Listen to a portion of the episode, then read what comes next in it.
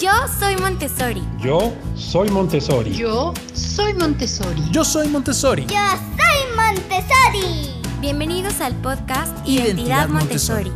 Un espacio para recordar, Descubrir compartir e investigar. Acompaña a Miri y a Roberto, que junto a sus invitados buscará las razones por las que Montessori ha, Ha marcado marcado tantas tantas vidas. vidas. Hola Bienvenidos a su podcast Identidad Montessori, que esperemos que sea su preferido, porque el nuestro sí es. Yo soy Miriam Bertrand y tengo de acompañante, como dice mi viajero, Tiruriruriru. ¿Quién está por ahí? Hola, ¿cómo estás? Estamos muy contentos de estar en este su podcast Identidad Montessori. Y en verdad, sí, esto es- ha sido un viaje fenomenal en el cual hemos podido encontrar la identidad Montessori. La estamos buscando, se la estamos preguntando a todos los que están eh, haciendo Montessori día a día. Y hoy tenemos un programa bien interesante. Estamos muy emocionados porque por primera vez tenemos podcast lleno. Y lleno Tenemos de muchos invitados. Así es, así es. Si de repente ustedes ven que se nos traba un poquito, pues bueno, son las magias del Internet. Pero en verdad queremos compartirles un montón de lo que se vive día a día en esta situación de pandemia eh, y en verdad el esfuerzo que hacen muchos maestros, pero especialmente el día de hoy, eh, estas guías de niños a las cuales queremos entrevistar. Pero antes de irme a esa parte interesante, déjenme les ponemos este pequeño clip que como cada programa les explica qué es lo que queremos hacer con este su programa Identidad Montessori. Este programa es parte del proyecto La Torre Rosa. con el que buscamos traerles las voces que dan vida a la identidad Montessori. Somos alumnos, papás y guías, compartiendo temas que construyen este universo Montessori. Visita nuestra página y tienda online www.latorrerosa.com.mx. Hola Holly, ya estamos de vuelta. y bueno, pues es un gusto que estén con nosotros y que sigan escuchando. Esperemos que ya hayan escuchado más podcasts. Pero bueno, este no se lo pueden perder porque de verdad está buenísimo. No se vayan a desconectar porque en este podcast tenemos a muchas invitadas. ¿Tú sabes de dónde son? Así es, así es.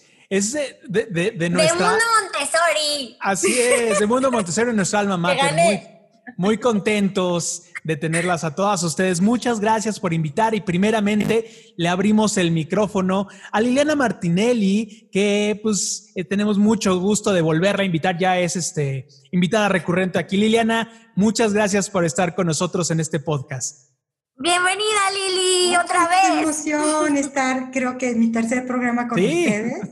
Ya, ya, este, ya, ya tengo una silla ahí al ladito de ustedes muy especial. Y, Sí, estoy- y me siento muy orgullosa y muy afortunada de, de poderlos acompañar en esta travesía, en este viaje de, de- de estos pequeños héroes que empezaron muy chiquitos conmigo y continúan la travesía dentro de Montessori. Muy afortunada y muy orgullosa de seguirlos acompañando en la vida. y estamos muy agradecidos con Gracias, Liliana Lili. porque eh, prácticamente nos está prestando a su escuela y a sus guías. Y vamos a platicar con Es cada como una de nuestra hada ellas. madrina. Sí, sí, claro. Y vamos a platicar con ellas acerca un poquito del detrás de cámaras. Ya llevamos un tiempo eh, metidos en, en esto, en este rollo de la pandemia y queremos platicar con las guías cómo les está yendo. Porque ya hay muchas experiencias muy bonitas, otras chuscas, otras terroríficas, pero eh, Liliana, si nos quieres también ayudar a presentarnos a estas guías maravillosas que están formando parte pues de lo que día a día eh, pues, se enfrentan a, a desconexiones, a, a la preparación previa a los niños, Eh, pero aún así la esencia de Montessori sigue y es lo que pretendemos en este programa. ¿Cómo ustedes han hecho que la esencia de Montessori se mantenga a pesar de la distancia? Sí, pues muchas gracias porque ahora traigo a toda mi, a todo mi equipo eh, a, trabajar con ustedes y la verdad muy orgullosa del equipo con el que cuento. Y en general yo creo que todos los, todos los maestros del mundo y, especialmente de México estamos haciendo un, un, trabajo titánico, una labor maravillosa y, y, por supuesto pues si hablo del mundo y luego hablo de México tengo que hablar luego ya de Mundo Montessori. Me siento muy orgullosa y afortunada porque mis guías están trabajando de una manera impresionante y lo más lo, maravilloso, José Roberto, es que yo creo que las Montessori nos estamos reinventando. Claro. Si María Montessori hubiera existido eh, en esta época, yo no sé qué pensaría de lo que las guías estamos haciendo con su material, con su filosofía y cómo hemos traspasado una computadora para llegar a los niños. Pero a mí me encantaría que sean ellas quien lo viven día a día, te vayan contando ¿Cómo ha sido su experiencia? ¿Cómo, cómo llevan Montessori ahí a las casas de los niños? ¿Cómo le hicieron? ¿Cómo, cómo se, están reinventando? ¿A qué se están enfrentando? A mí me gustaría que, ellas te empezaran a, a, platicar, José Roberto. Ah, no se les puede olvidar que cuando se presenten nos digan su material favorito, porque ese lo tenemos que meter aquí a la carrera de materiales. Es cierto. Es cierto. Bueno, yo empiezo. Yo empiezo porque yo llevo dos, dos materiales. el Voy por mi tercero y no quiero perder la oportunidad para que yo pueda hablar de muchos materiales más, pero hoy a la mañana vi una presentación muy bonita de la historia del lenguaje y entonces se me viene a la mente también un material que, la doctora María Montessori en su época hizo, es, asimilando o igualando eh, las imprentas y es el alfabeto móvil. Creo que ah. ahora, ahora escojo el alfabeto móvil porque, porque también es un material súper importante que es una gran conquista del hombre, es una gran conquista y cuando los niños lo, lo ven y lo ven manipular y empiezan a escribir, eh, es, es una maravilla verlos trabajar con el alfabeto móvil. Así es que ese es mi tercer material. Perfecto. Apuntado, Lili. Pues bueno, eh, Miri, ¿tú quieres ir eligiendo a quién le abrimos el micrófono? Eh, bueno, ¿les parece bien que le abramos el micrófono a Dulce? Ella nos va a decir, nos vas a decir en, qué, en qué taller estás y cuál es tu material favorito. Ok, yo estoy en, el, en taller 1 y mi, y mi material favorito es este del área de ciencias, las partes de la planta. Creo que el área de ciencia siempre me ha gustado mucho y las partes de la planta además porque esta conexión que le damos al niño sobre la naturaleza y sobre los cuidados, entonces eso me gusta mucho. Padrísimo. Y es súper bonita aparte. Sí, y más que a los niños les encanta, desde que les empezamos como a decir, y aparte cuando ya los ponemos como a crear, a que hagan como que su, que pongan su semilla y esto me gusta mucho que ellos vean. Sí, porque aparte lo ven con una flor ahí en vivo, ¿no? Sí, claro, entonces los experimentos les encantan y llevarlo como que a la vida cotidiana y que vean realmente que, el cuidado de la naturaleza es importante, creo que es como que lo más bonito. Claro. Muchísimas gracias, Dulce. Miri, ¿quién sigue? Ahora vamos con Yolanda.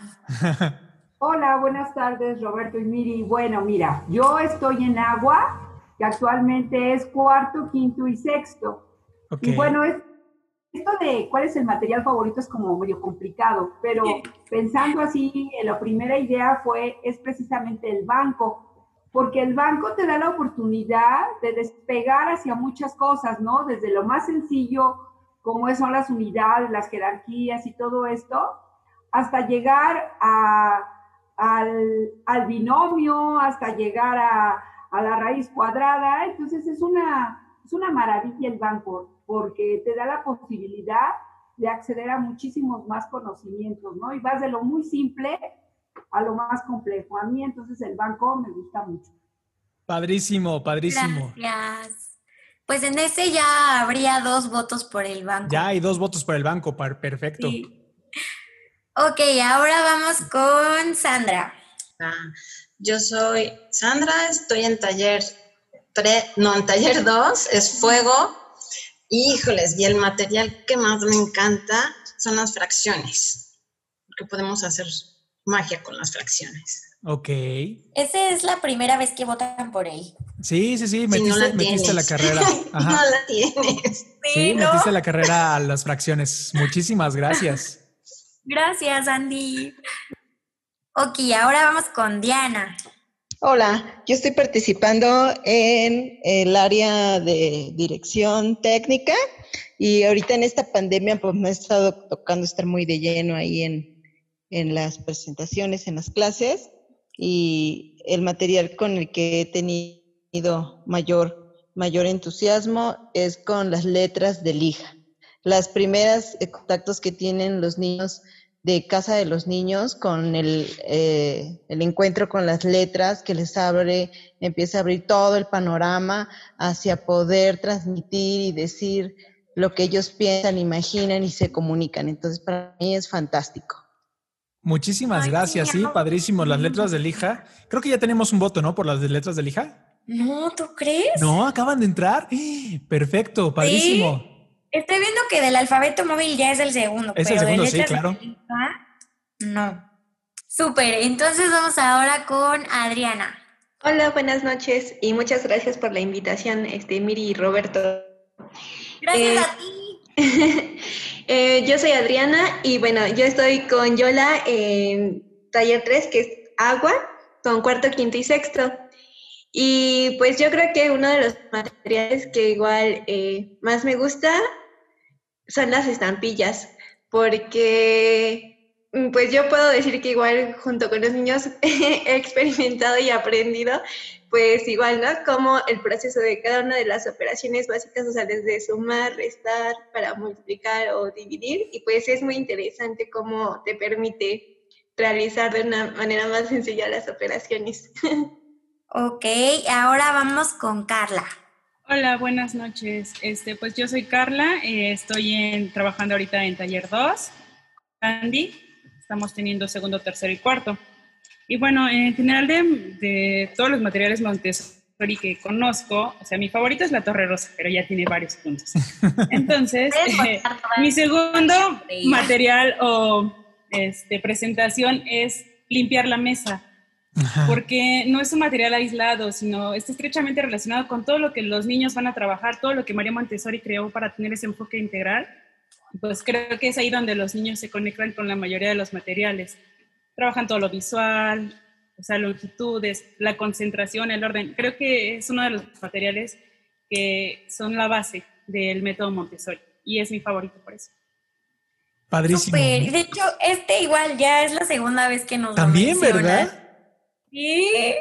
Qué padre. Nadie ha dicho lavar la ropa. Soy la única que le gusta lavar la ropa. Déjenme hago un paréntesis porque se está uniendo Erika. Entonces, para darle entrada. ¿Cómo estás? Hola, Erika. Bien, gracias. Bueno, hola, yo soy Erika Silva. Yo estoy en el salón de aire y estoy a cargo de primer grado. Ok, ¿cuál es su material favorito? Mi material favorito son los usos. ¿Por qué la caja de usos? Pues porque se me hace un material súper completo y para los niños es mucho más fácil el, el, tener el conteo y para que ellos puedan comprender bien y clasificar.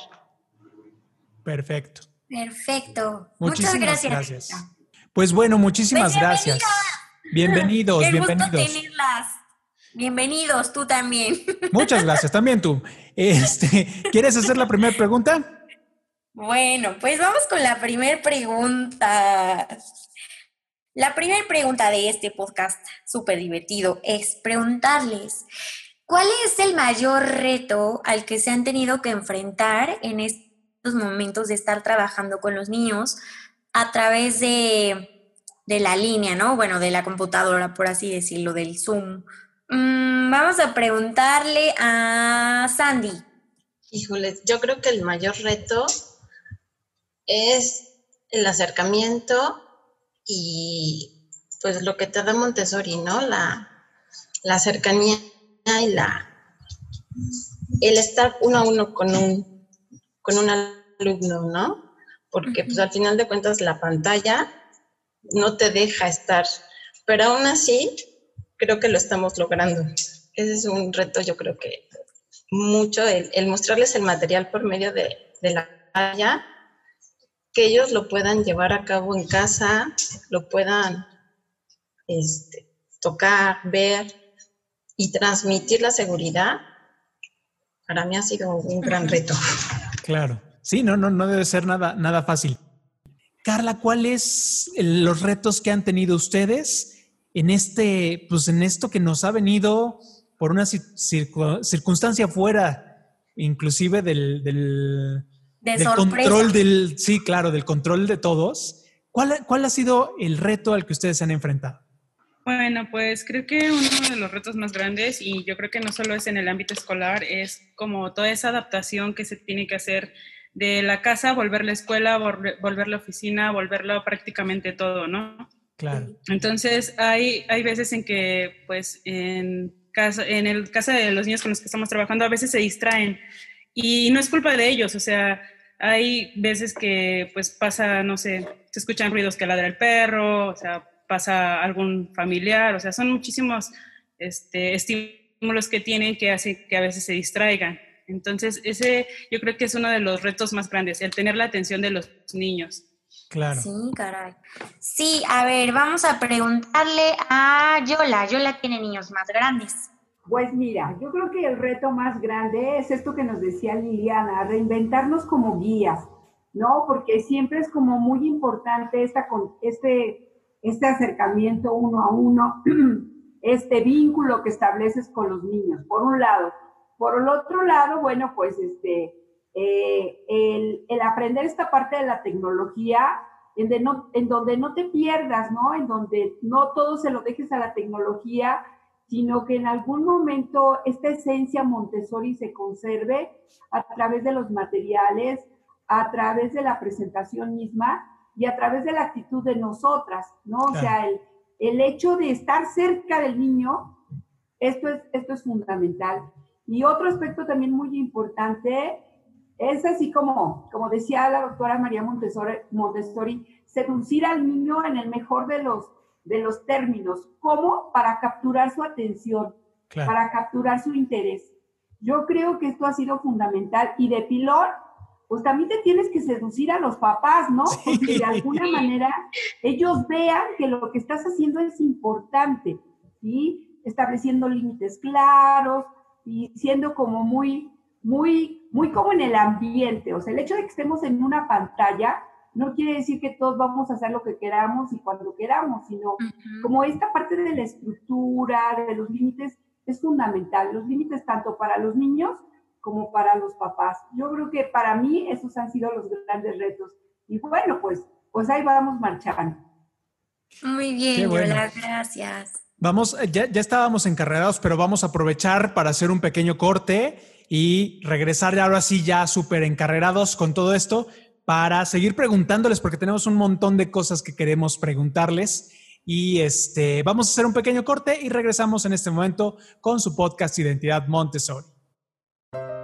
¿Está cansado de usar la misma playera aburrida de siempre? ¡Oh! ¡Sí! ¿Cómo lo supo? ¿Está cansado de que por ser niño Montessori creían que usted era incontrolable?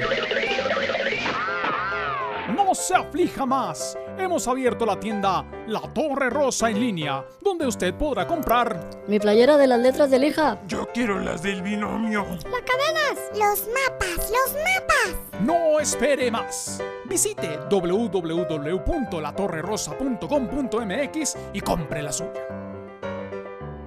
Muchas gracias. Estamos de regreso en este programa súper interesante donde tenemos la gran oportunidad de preguntarle a todas estas guías acerca de cómo les está yendo en esta educación a distancia y nos digan cosas que tienen mucha razón. Hay algo que me venía a la cabeza y yo quisiera preguntarle justamente a Liliana, porque creo que es un tema bien interesante. Hay, ¿qué, qué ¿qué le podemos decir a los papás? Porque de repente vemos que hay poco cuidado en el lugar donde ponen la computadora y de repente pues tienen todas estas distracciones, ¿no? ¿Hay algo que les podemos decir a los papás respecto al lugar destinado? Sabemos que hay muchos factores, si llega el internet, si llega el cable, no sé, pero ¿hay algo que podamos preparar como papás para que ese ambiente sea el idóneo, aunque sea a distancia? Sí, sí, qué, qué, buena pregunta y me das la oportunidad para mandar un mensaje, sobre todo de la parte de la filosofía Montessori. Fíjate que algo muy importante que nosotros las guías cuidamos y hacemos se llama ambiente preparado. Si tú entras a una escuela Montessori, lo primero que te llama la atención es cómo está sumamente cuidado y específicamente puesto un ambiente, porque María Montessori dice, pon en el ambiente lo que un niño necesita a esa edad y déjalo ser, el niño va a desarrollarse solo. Entonces, eh, pues ahora necesitamos que los papás nos ayuden justo a tener un ambiente preparado para los niños. ¿Qué quiere decir esto? Es un ambiente donde ellos puedan tener una mesa para trabajar, un poco eh, llevar el ambiente Montessori a la casa, tener un espacio donde ellos puedan concentrarse, donde haya pocos estímulos, no haya juguetes o distractores, puedan estar bien sentados y no estén en una cama o en un sillón. Claro. Porque este límite de la casa y la escuela ahorita es muy permeable. Es muy complicado para los niños. Estoy en mi casa y puedo estar en, la, en el iPad, en mi cama. Siempre les pedimos una estructura y además que nos ayuden con los materiales, porque algo muy importante em, que, que te quiero comentar en las dificultades que las guías estamos atravesando en esta época, es que nosotros, sobre todo en Mundo Montessori, eh, queremos seguir siendo Montessori. O sea, no estamos cuidando muchísimo no convertirnos en una escuela tradicional. Eh, no porque sean malas, sino porque nuestra, nuestra oferta es diferente. Y una de las características que, que hace una escuela Montessori es el material, el material Montessori. ¿Cómo vamos a trabajar con material Montessori si eso está en limoneros, no está en las casas de niños? Y entonces yo he platicado mucho con las guías cuando empezó la pandemia y les decía que María Montessori empezó en su casa, empezó a generar estos materiales en su casa. Entonces, adentro de la casa de los niños, tenemos que ir a encontrar los materiales Montessori dentro de la casa de los niños. Y entonces ha sido una muy buena experiencia porque nos permitió llevar la Torre Rosa a la casa. Entonces, pues no está la Torre Rosa, pero sí hay muchas cosas con diferentes dimensiones. Entonces pedimos a los niños que vayan y busquen cosas que tengan diferentes tamaños. Y entonces estamos llevando la cualidad del material que estamos trabajando a la casa de los niños con cosas de la vida cotidiana que ellos tienen ahí. Y pues es parte del ambiente preparado. Entonces nosotros les pedimos a los papás una serie de cosas que hay en la casa que los niños van a utilizar como el material Montessori para que todos los días los niños trabajen con material Montessori y no perdamos, aunque sea en la distancia, lo que estamos haciendo en la escuela. Gracias, Lili. Bueno, pues también lo que nos, nos gustaría saber y que pues tenemos como esta curiosidad, o sea, tenemos una pantalla de por medio ya entre las guías y los niños, ¿no? Y sabemos que eso ya implica un reto. Pero a lo que nosotros nos gustaría saber es cómo le hacen las guías para poder mantener esa relación del niño y la guía sin perderla. ¿Cómo hacen esa magia? Vamos con Carla como lo dices, es magia. tenemos que tener, eh, ya Yola lo mencionó, Yola lo mencionó, y pues sí tenemos que, tener eh, bien claros los límites que le ponemos a los niños, pero también eh, captar su atención de tal manera que sientan que realmente están en el ambiente, porque es muy fácil, como ya lo mencioné, distraerse con cualquier cosa. Entonces, el hecho de que tienen un ambiente hasta cierto punto preparado, o es lo que esperamos, este, darles a través de la pantalla. Este, yo creo que eso también hace que los niños, eh, aunque se distraigan un poco, estén centrados en que es el momento de, aprender, ¿no? Y sientan que nosotros somos parte de, ese ambiente en el que ellos ahorita están inmersos. Perfecto. Perfecto. Eh, en relación, misma pregunta, ¿cómo, ¿cómo mantener esa relación? Vamos a preguntarle a Adriana. Pues si bien eh, es como dicen, ¿no? Eh, a través de una pantalla, pero yo creo que eh, lo que mencionábamos, ¿no? Antes de iniciar, pues igual a lo mejor con eh, la presentación que vamos a, dar ese día, pues igual sea, el darte tiempo como para saludarlos, o sea, ver cómo están, este, y pues te das cuenta, ¿no? Como igual ya los conoces, este, pues de repente el hacerles como ciertas preguntas de cómo va iniciando su día quizás, o de eh, no sé, en sus caritas así de cómo están el día, yo creo que también ayuda a lo que con este como acercamiento, ¿no? Que ellos pues eh, de alguna forma también saben que estamos ahí al pendiente de ellos y de pues igual lo que ocurre, ¿no? Eh, y además pues ya sobre el trabajo, pues sí, en lo que va la presentación, de repente, pues, cuando haces que participen, se involucren o que le haces alguna pregunta igual.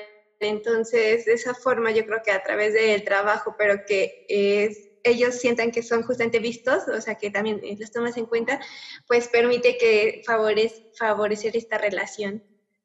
Claro. Involucrarlos totalmente, ¿no? Y que se encuentran uno ahí despistadillo, le pregunte. y que esté así de, ay, ¿qué me dijo? Vamos con Diana. Hola, mira, sí, una de las cosas es, por ejemplo, en casa de los niños, ¿no? Eh, y en los talleres también sucede lo mismo. Es ah, en este momento de pandemia, cómo hacer ese vínculo, ese, tomar en cuenta la importancia de mantener esta relación viva es dedicarle hasta el tiempo de refrigerio. Tomamos un tiempo de refrigerio con ellos en donde hace la canción de ah. agradecer por los alimentos tan famosísimos. Ay, ahí tienen que recordárnosla porque nosotros no nos acordamos. Ah, bueno, ahorita que la cante Lili porque es la que tiene de toda la escuela. Sí.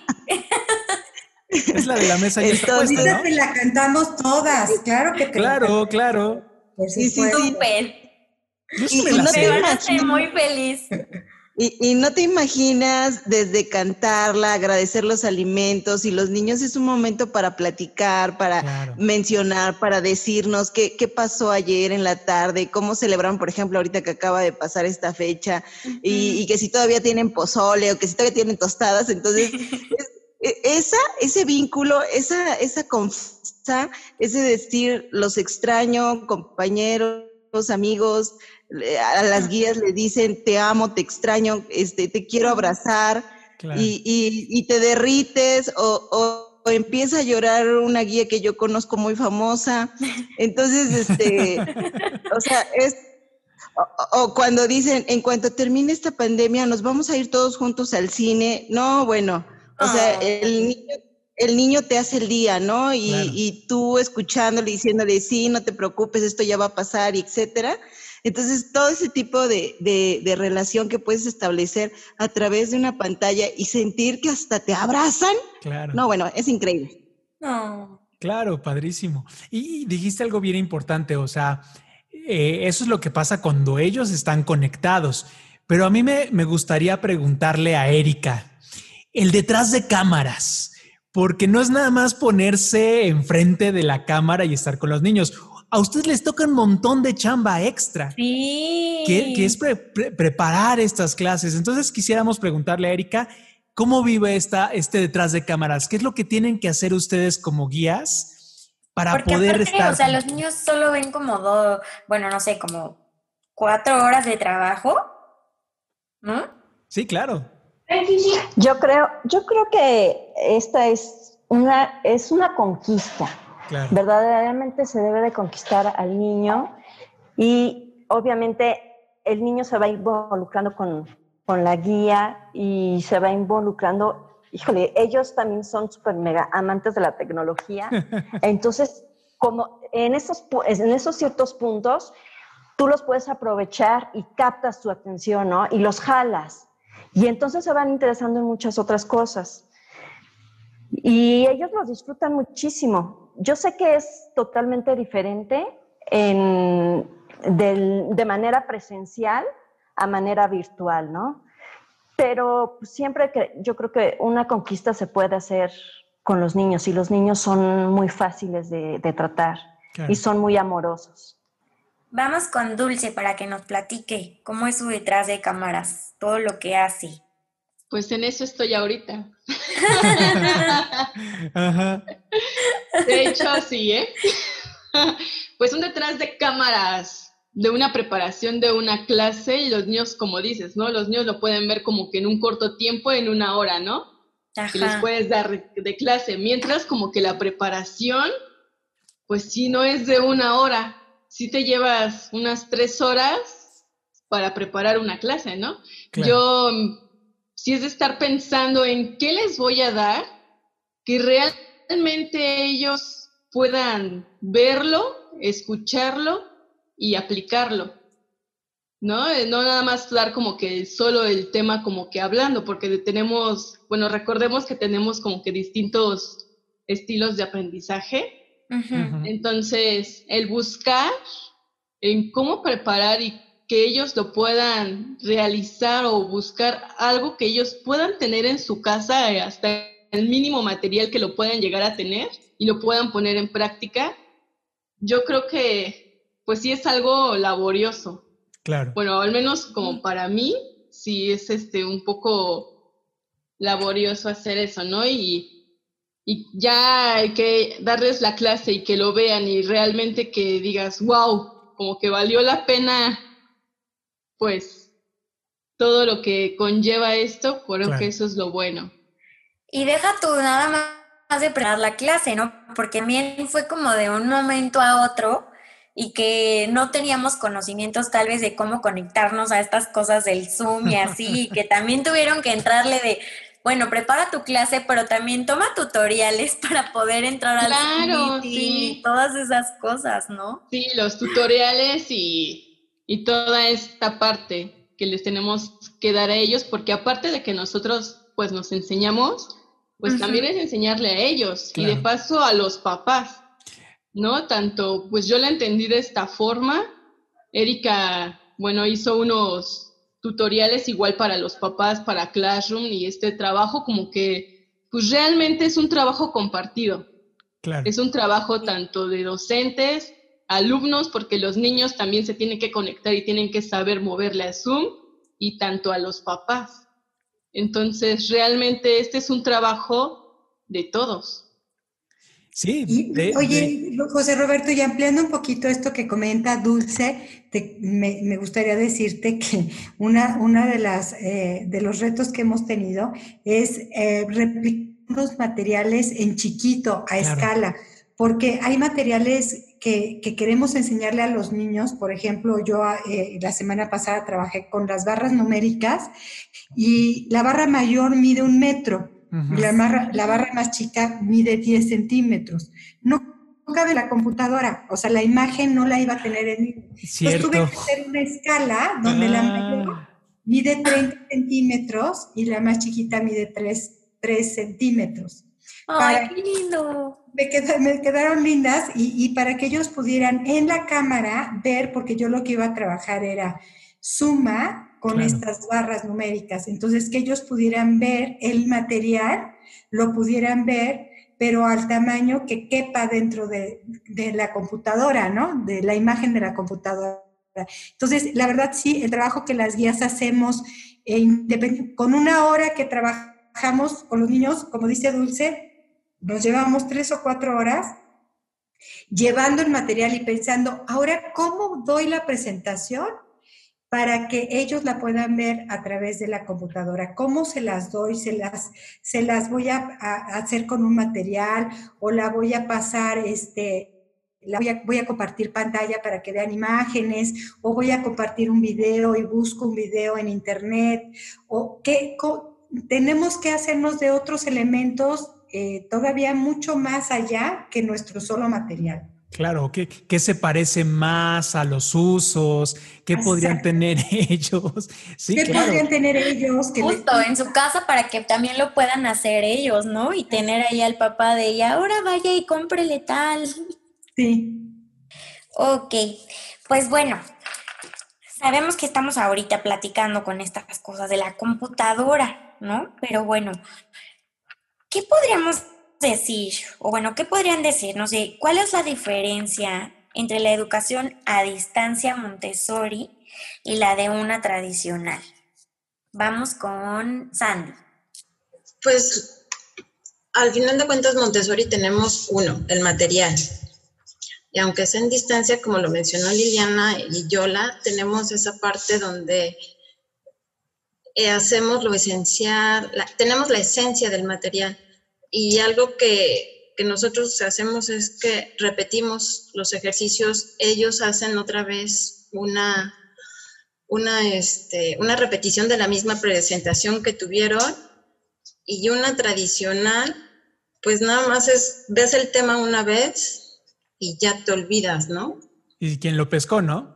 Y el que lo pescó, lo, ya, qué bueno, ¿no? Y aquí no, o sea, aquí aunque sea, aunque sea este, a distancia, estamos con los niños y lo volvemos a, este, a repetir y se las volvemos a mostrar, ya sea por video, por, este, por un video, o nos conectamos con ellos otra vez, ¿no? Entonces tenemos ese acompañamiento sin dejarlos solitos, ¿no? Claro, y más porque, bueno, Lili estaba diciendo ahorita que estaban haciendo como muchos esfuerzos para que este, este, esta esencia y la filosofía de Montessori no se llegue a perder, ¿no? Que es como lo más importante porque pues el hecho de tener la pantalla lo hace como un poco complicado y no quieren llegar como al punto en el que, bueno, pues vamos a leer y yo les leo y ustedes escriben y pongan atención y ya, ¿no? O sea, tienen que, híjole, no sé cómo decirlo, como... Verificar que lo estén haciendo, ¿no? O sea, a ver, enséñame tu material y baja la pantalla, ¿no? A ver, no acomodaste bien las decenas, ¿no? Entonces, ese seguimiento, pues yo creo que hace la diferencia.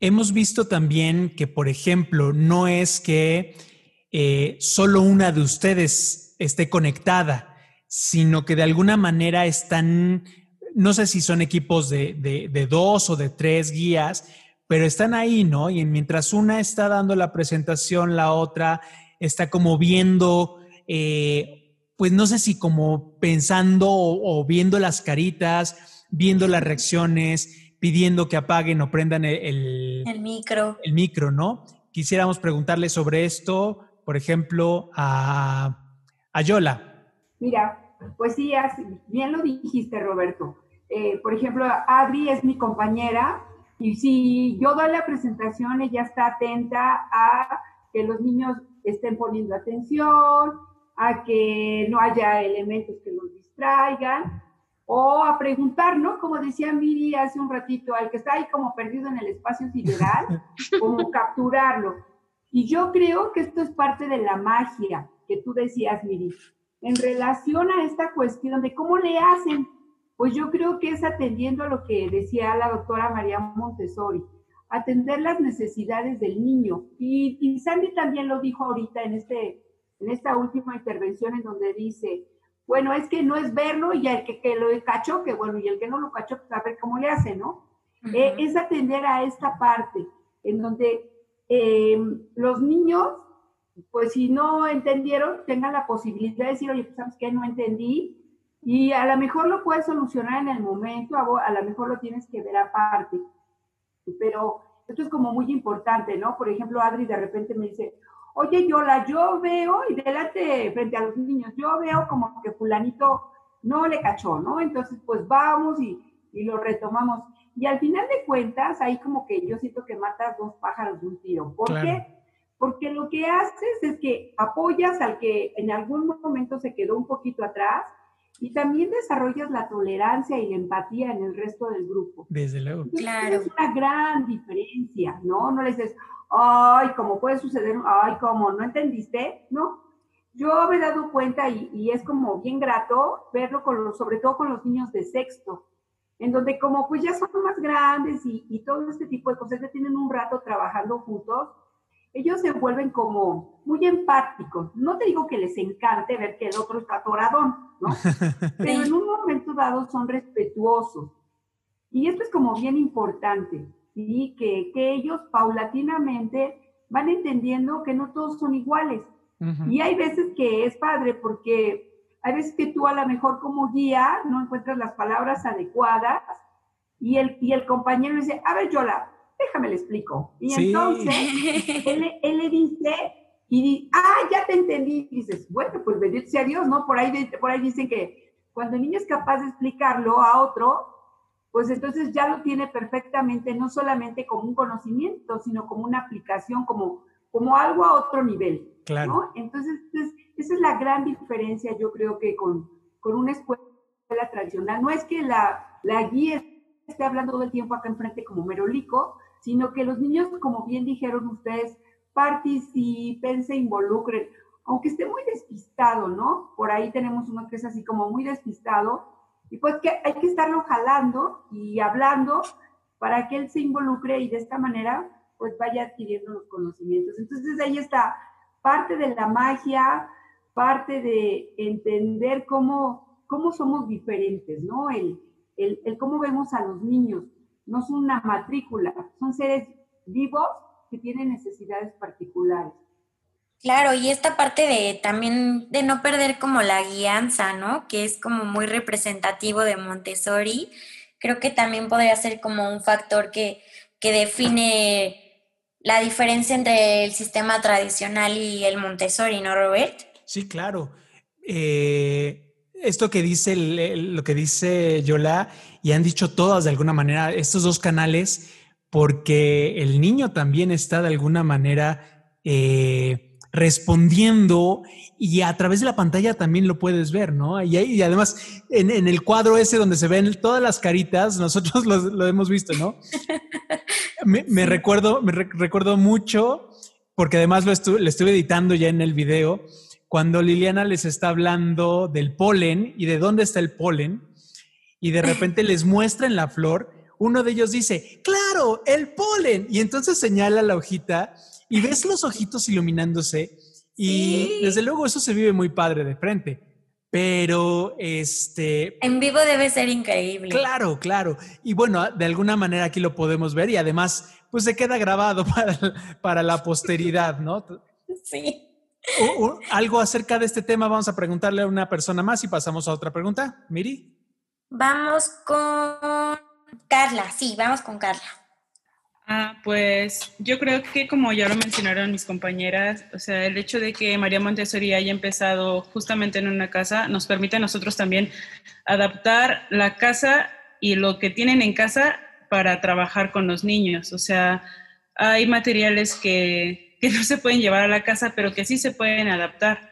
A lo mejor, no sé, unas fichas, este, no sé, a lo mejor en casa de los niños pueden ocupar muchísimas este, materiales de casa para eh, vida práctica, por ejemplo. No sé, yo creo que eh, el hecho de que estén en casa también es una ventaja. Les permite, o bueno, nos permite a nosotros este, darles herramientas de su vida diaria para trabajar y para que lo comprendan mejor a diferencia de las escuelas tradicionales que ya mencionaron, que pues únicamente es mm, verlo una vez, tal vez este, medio entenderlo, si lo entendiste padre y pues ya, solo se ve una vez. Claro. Al respecto de, esto que hemos estado platicando, em, desde luego vemos a los niños y me, llevo mucho lo que decían. Hay en, hay en sus caritas como esta nostalgia de volver a, a su ambiente. Pero les quisiéramos preguntar a ustedes, ¿qué es lo que más extrañan de, del ambiente? ¿Qué es lo que, lo que más nostalgia o, por lo, o lo que primero van a hacer cuando regresen a estar con ellos en el ambiente? Y me gustaría preguntárselo a, a Erika. Bueno, realmente lo que más se extraña es el apapacho, ¿no? El contacto físico con los niños, ¿no? Y, la convivencia, el estar con ellos es, magnífico. Eh, ellos te, te, enseñan tantas cosas y son tan humanos y tan, tienen una tan blanca que, te ayuda, que, te ayuda a ti como, como adulto y, los ayudas tú a ellos, ¿no? Claro. Vamos a preguntarle a Adri. Yo creo que sí, una de las cosas que más extraña es eh, pues esta convivencia, pero así física. Eh, ya sea pues igual durante el trabajo, ahorita la verdad estaba recordando como esas anécdotas en que de repente eh, a lo mejor en el ambiente era que si alguien decía algo o que lo volteabas a ver, ¿no? Y aquí pues en la pantalla de sí, alguien está haciendo. ¿Quién fue? claro. Porque sí nos ha pasado a Yola y a mí. Claro. y pues, eh, o luego igual, eh, ahorita aunque de alguna forma, eh, como Diana había comentado, tomamos el lunch juntos, pero pues igual que cuando te invitan a comer y te cuentan así como algo, porque aunque se come este espacio para platicar, pero yo creo que si a veces el que te hagan la invitación o te sientas y estás ahí platicando claro. más de cerca, y pues sí, un poco como lo que decía Erika, ¿no? También este, el apapacho, porque pues sí, de repente eh, yo creo que tanto a ellos como a nosotros también nos, nos hace falta y, y pues nos viene bien cuando de repente, no sé, igual están en el, en el descanso y de repente pues ya suben o que te dicen, oye Adri, este, te puedo dar un abrazo y pues sí, Ah. yo creo que esos apapachos son los que se extrañan. Ay, qué lindo. Vamos con Dulce, con Diana y cerramos con Liliana. Uy, no. Yo extraño todo. Claro. Realmente sí, yo extraño todo, ¿no? Igual el llegar y el que ellos este, empiecen a llegar cada uno y te abrazan, ese saludo mañanero. No les sale algo ver sus caritas y que tú les ayudes y el estar ahí, yo creo que es lo que extraño, ¿no? También los materiales, yo extraño todo, ya quiero entrar. Estoy con ellos y les, les digo, no, les enviamos, este, hay que darnos un abrazo virtual, ¿no? Y todos así como que cruzamos nuestras manos Claro. y nos damos abrazos virtuales. Yo creo que eso es lo que extraño más.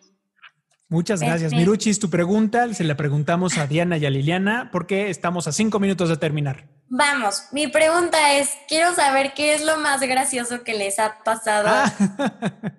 ahora que están trabajando aquí en la computadora. Una de las cosas más graciosas y recurrentes es que la, la guía está, le hacen alguna pregunta y está apurada contestando y deshaciéndose y un niño le diga, ¿puedes prender tu micrófono? Ay, no. y ya tiene la mitad de la clase explicada, ¿no? Sí, sí, sí. Lili, ah, eh, nos quedan unos minutitos. A nombre de Mundo Montessori, un último mensaje para los papás que nos están oyendo. ¿Qué les podemos decir acerca de este tema de Montessori a la distancia? Pues gracias por, por- darme la oportunidad de cerrar. Y, y ahorita que escuchaba las guías, uno nada más quiero comentar que aparte de que todas extrañamos mucho regresar, nuestros ambientes, a los niños, por supuesto, eh, yo personalmente extraño a mis guías. Claro. Este, ellas de verdad son mi familia, son, son, este, un elemento para mí súper importante de, de vida, de donde ellas me, me- me cuadran, me equilibran, me dan un, me dan un sentido de pertenencia. Primero, perte- yo pertenezco a Mundo Montessori porque mis guías me hacen sentir que soy Mundo Montessori. Eh, todo el tiempo pienso en ellas. En esta pandemia, pues pienso en mi familia real y en mi familia adoptada, que es Mundo Montessori, y pienso que, eh, que cada una de, de ellas esté bien y, y que sus familias también estén bien. Y, y de la misma manera después a las familias de mis niños. Y, y nada más comentar para cerrar a mis guías y a los papás de los niños que nos están escuchando, que volvemos a sentir y a tocar la ley de la impermanencia. Nada es siempre. Claro. Esto no nos hubiéramos imaginado en enero que nos podía pasar. O lo pongo en el ejemplo de fin de año, cuando estábamos con las uvas o brindando por tener un buen año. Pensábamos en muchas cosas y muy poca gente pidió por la salud. Hoy la salud es algo que, que nos importa y nos preocupa a todos, pero también esto va a pasar. También la pandemia va a pasar. También la educación a distancia va a pasar. Nada es para siempre. Y esto creo que lo que, lo, lo, lo que nos ha dejado más importante que nos ha dejado es tocar la impermanencia de todo. No hay nada, nada, nada, nada, ni la vida misma que sea para siempre. Y entonces el mensaje para los papás y para mis guías es, aprovechemos cada momento. Esto que nos está pasando ahorita seguramente no se va a volver a repetir.